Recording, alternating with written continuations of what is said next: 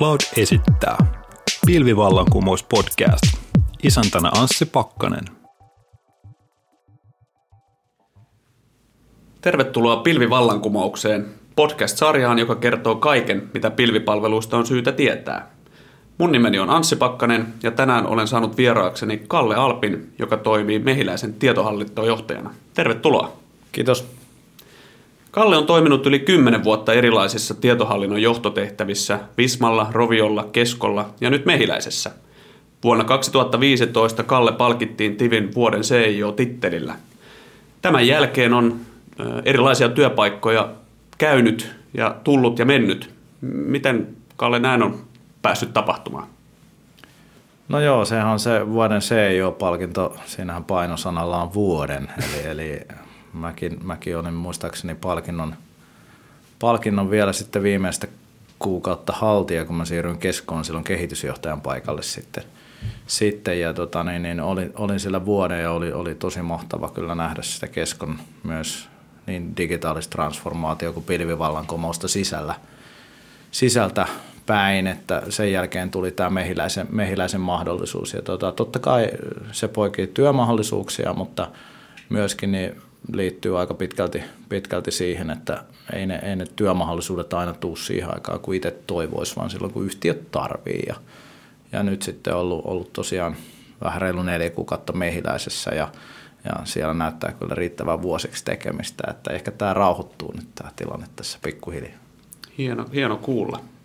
Ja voisi sanoa, että olet aina ollut mukana pilvivallankumouksessa tavalla tai toisella rakentamassa ja viemässä läpi yritysten kulttuurin akileja ja pilvipohjaisia malleja. Miten kokemuksesi mukaan, miten tällaisia, tällaista muutosta mielestäsi tulisi johtaa? Joo, mehän tehtiin pilven esiastetta niin sanottua ASP-palvelua jo, jo Vismaajolla 2000-luvun alkupuolella silloisella Citrix-teknologialla ja sitten vuonna, vuonna 11, 11, kun aloitin Roviolla, niin silloin pystyttiin aika, aika puhtaalta pöydältä tekemään lähes puhtaasti pilvipohjaiset järjestelmät, joten se oli semmoinen kohtuullinen koelaboratorio. Mm nykypäivänä jo useamman vuoden niin isommat yhtiöt, etabloituneet niin kuin yhtiöt ja monet toimialat on lähtenyt, lähtenyt mukaan siltä osin, kun se heille soveltuu pilven käyttöön. Että sinänsä päästiin varmaan etulinjassa kokeilemaan niin kollaboraatioa kuin sovelluskehitystä ja ihan infrankin luomista pilveen pilveen, että siinä tietysti Rovion tapauksessa niin se oli aika nopea lähtökohta, skaalautuminen palveluille piti olla äärimmäisen nopea, nopeata ja monia palveluita kehitettiin tyhjästä, jolloin se oli luontaista sille bisnekselle ja, ja toimialalle ja se sinänsä oli nopean kasvun väline, ei niinkään semmoinen asia, mihin oltaisiin niin tahallaan pyritty syystä Joo. tai toisesta. Nykyään varmasti joustavuusvaade on tullut, tullut osin digitalisaation ja osin – kasvavan muutosvauhdin ja tehostamistarpeen osalta ja myöskin kuluttajien suorien palveluiden osalta niin tullut lähes toimialaan kuin toimialaan ja, mm. ja perinteisellä tavalla tuottaminen ei vaan samalla rytmillä on mahdollista, jolloin se on vähän niin kuin pakko. Muutosta voi johtaa myös pakon edessä, mm. edessä ja se on vähän erilainen, erilainen haaste, että jos vertaa sitten esimerkiksi keskoa ja nyt tällä hetkellä mehiläistä, niin kaupan toimialahan on vahvassa – murroksessa. Tuossa oli justiin tällä viikolla kaupan päivä, kattelin niitä videoklippejä ja, ja twiittejä, mitä siitä lähetettiin, niin kyllähän siellä Helander esimerkiksi hyvin vahvasti kertoi, että se on koko toimialan niin kuin seuraava murros, mm. joka on vahvasti se, mitä keskon sisälläkin ajateltiin, että siellä uskotaan, että se on todella iso muutosvoima ja siellä koko yhtiö muokataan sen perusteella uuteen uskoon – Mehiläisellä taas digikehitysyksikkö on kasvanut hyvin voimakkaasti viimeisen parin vuoden aikana. Siellä oli ihan muutama kooda ja nyt meillä on 20 henkeä siinä mm. digikehitystiimissä ja muutamia kumppaniresursseja sitten tuomassa lisää osaamista aina siihen päivittäiseen tekemiseen. Että onhan se merkittävä panostus nimenomaan mehiläiselläkin ollut ja siellä on saatu tosi hyviä tuloksia. Et sanotaan, että ne ilmenee eri tavalla riippuen yhtiön tilanteesta, mutta tietenkin se on hienoa aina, jos se tehdään kehityskulma edellä vapaaehtoisesti, kun siinä vaiheessa, kun kilpailijat on tehnyt se jo ja ollaan niin sanotusti, niin sanotusti pakkoraossa, että hyvin, hyvin erilaisia lääkkeitä riippuen yhtiöstä ja toimialasta. No miten noin sulla kokemusta eri, eri toimialoilta on paljon, niin kuin kuvasit. Onko näissä eri, eri toimialayrityksissä tai eri toimialojen yrityksissä eroja taas tässä niin kuin kulttuurin sisäistämisessä? Sanoit, että tulee pakon edestä paljon. Onko sellaista, mikä tavallaan on, on hyvin, hyvin erilaista, jos mennään eri, eri toimialoille? No tietysti yksi, yksi mikä vaikuttaa ensinnäkin on, on se, että ketä ne asiakkaat on. Toki yritysasiakkaatkin alkaa olla pikkuhiljaa henkilöasiakkaita, jos ajattelee esimerkiksi meidän tarjoamasta työelämän palveluita mehiläisellä, niin toki sen palvelun ostaa se yritys, mm. joka työterveyttä ja sitten tarvittaessa vapaaehtoisia palveluja siihen tuottaa, mutta sitten se loppukäyttäjä on kuitenkin se sama henkilö, joka saattaa olla myös meidän yksityisasiakas tai hän, hänen perheellä on tietysti yleensä tapana asioida lääkärikeskuksissa, sairaaloissa, ää, niin tämä yritysasiakas, yksityisasiakas, sehän rupeaa meneen sekaisin toimialalla kuin toimialalla, että vaikka myyt yritykseen, niin sielläkin on kuitenkin ihminen, joka sitä loppujen lopuksi käyttää. Joten sinänsä se digitalisaatio kyllä koskettaa kaikkia, mutta totta kai se on kuluttajaratkaisuissa ollut, jos miettii Rovion bisnestä tai Spotifyta tai vastaavia toimijoita, jotka on todella aktiivisesti lähtenyt pilveä käyttämään, etenkin kun se palvelu täytyy skaala globaalisti, niin silloinhan se on elinehto, ei, ei semmoisia – uusi markkina saattaa syntyä päivissä. Erittäin hyvä esimerkki oli Pokemon Go, joka tuli. Kyllä. Joku sanoi, että meni, mutta kyllähän se edelleen, edelleen tuottaa Niantikille ja Nintendolle kohtuullisen määrän euroja päivittäin. Ja ne muutokset on niin radikaaleja, että sitten puhutaan, puhutaan Suomessa niin kuin tilanteista, joissa yksittäisen alueen tai kunnan potilastietojärjestelmää ei voi käyttää kahdessa tai kolmessa kunnassa, kun se ei skaalaudu, niin eihän, eihän tämä keskustelu ole samalta planeetalta.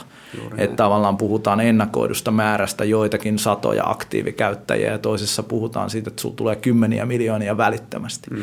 Niin nimenomaan siinä skaalan käytössä ja siitä johtuen, niin varmasti kuluttajabisnekset, jotka on aina ollut suoraan siellä pinnassa, rajapinnassa, on edessä siinä muutoksessa – mutta se tulee pikkuhiljaa aika väistämättä. Mm. Totta kai sitä vastaan voi taistella ja on kaiken näköisiä skaalaus- ja virtualisointimalleja niin kuin perinteiseen infraan, mutta ei ne tietenkään samanlaiseen muutosvauhtiin sovi. Muutos tulossa väistämättä. Miten, jos mennään tähän digitalisaation tuottamiin vaikutuksiin nimenomaan nyt terveystoimialalla, miten hyvin mielestä se toimiala on valmistautunut digitalisaatio tähän muutokseen? No kyllä, nythän mulla on hyvin, hyvin lyhyt kokemus toimialasta ja etenkin vaan Suomen markkinasta, mutta jos sillä, sillä perspektiivillä peilaa, niin kyllä ehdottomasti täällä on aika ennakkoluulottomasti loppukäyttäjät haluaisi käyttää digitaalisia palvelukanavia. Meillä ajanvaraus, sitten digilääkärivastaanotto, mitä voi kännykkäapplikaatiosta käyttää, näitä reseptit, tämän tyyppiset, niin niiden käytössä – on selkeää niin kuin jatkuvaa nousua. Niin kuin käyttäjät, kun ne löytää ne palvelut, ne tykkää käyttää, koska tietysti se on aika riippumaton mm. ja, ja asiointi on hyvin helppoa. helppoa että siinä mielessä niin kuin toimiala on hyvin valmistautunut. Toki regulaatio, osa, osa semmoisista prosesseista, missä on hirvittävän monta toimijaa välissä. Ja saattaa olla, että ne toimijat on semmoisia, jotka kaikki vaatii toimiluvan tai rekisteröinnin, niin mm. kyllähän se on, on haastavampi tuottaa jou, jouheva automaattinen digitaalinen prosessi, jos, jos niitä mukaan otettavia osapuolia on niin monta. Mutta se on mahdollista. Me uskotaan ehdottomasti, että se on mahdollista ja pyritään totta kai edistämään sitä, koska se auttaa niin kuin asiakkaan palvelun saatavuutta. Et vaikka meillä on, meillä on 350 toimipaikkaa, toki ne ei kaikki mm. lääkärikeskussairaaloita, siellä on paljon niin kuin hoivaa – lastensuojelua, niin ei siltikään pystytä kattamaan sillä tavalla, että me oltaisiin tarpeeksi lähellä sitä ihmistä, joka palvelu haluaa käyttää. Et sinänsä digikanavat on, on tosi merkittäviä.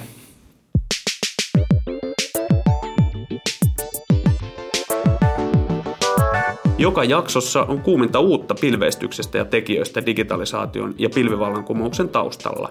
Muista tilata pilvivallankumous.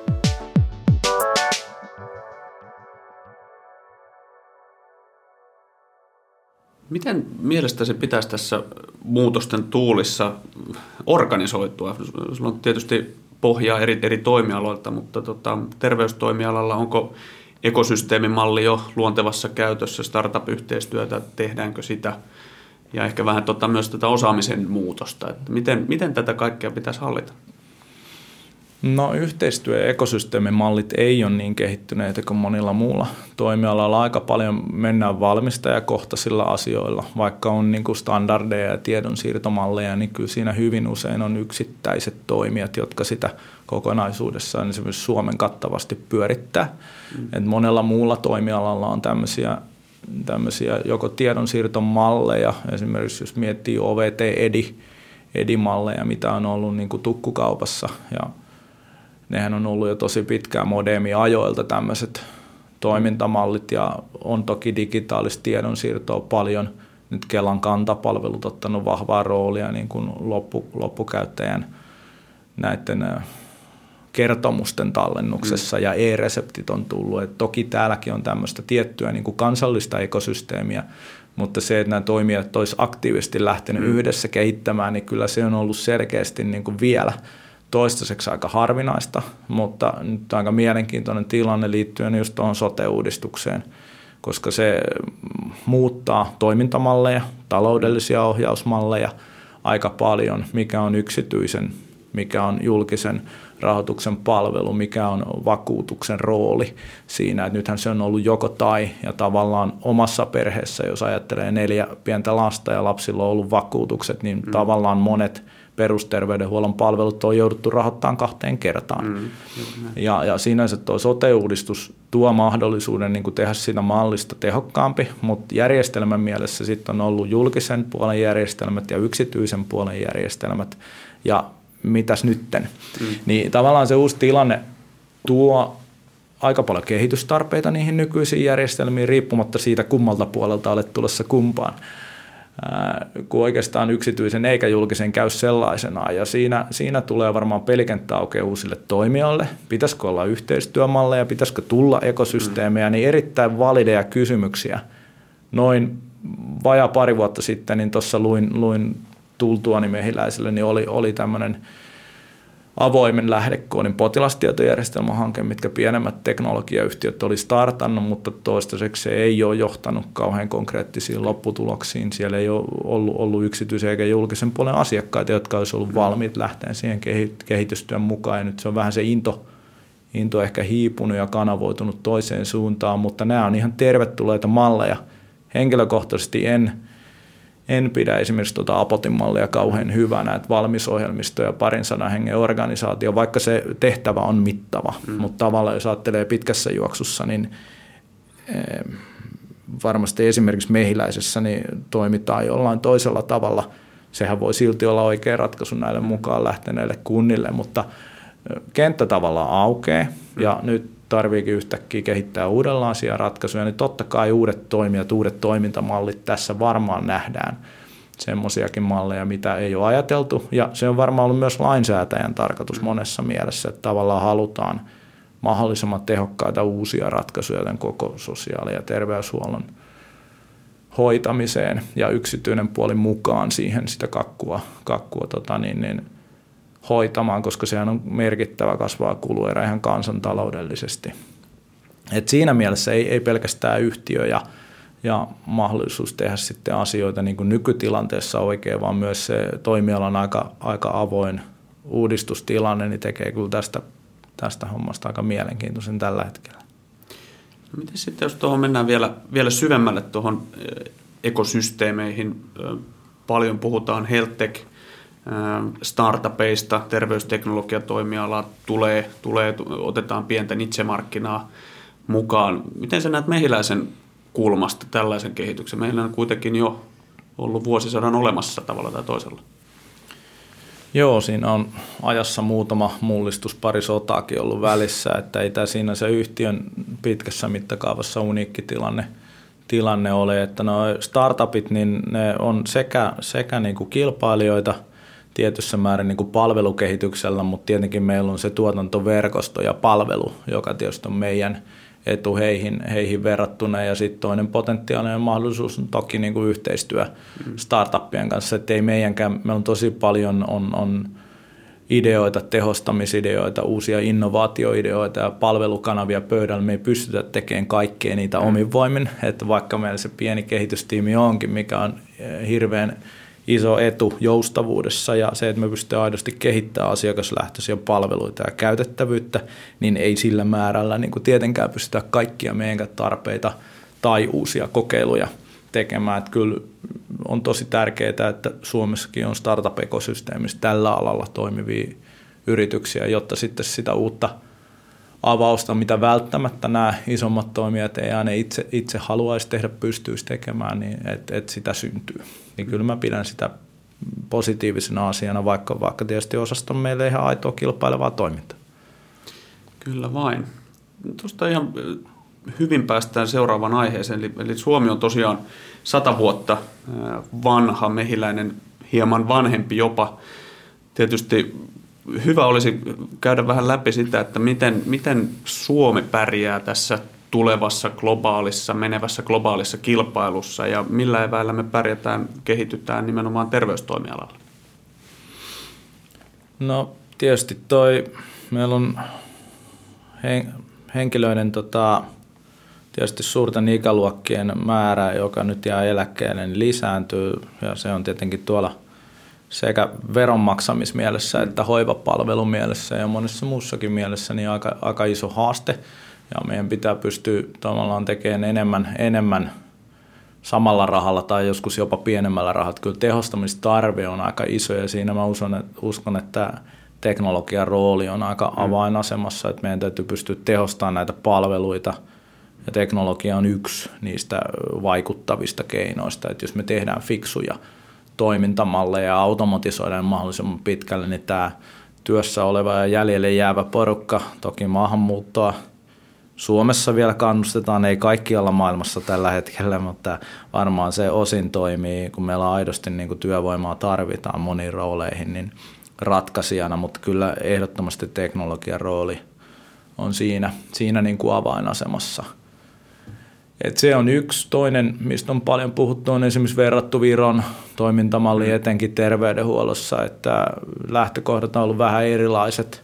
Siellä vahva regulaatio mm, asetti niin yksityisille kuin julkisille toimijoille tietyn raamin, että nämä yhteiset tiedot ja toimintamallit täytyy olla tähän päivämäärään mennessä kunnossa, eikä siellä säädelty sitten taas miten – Mm.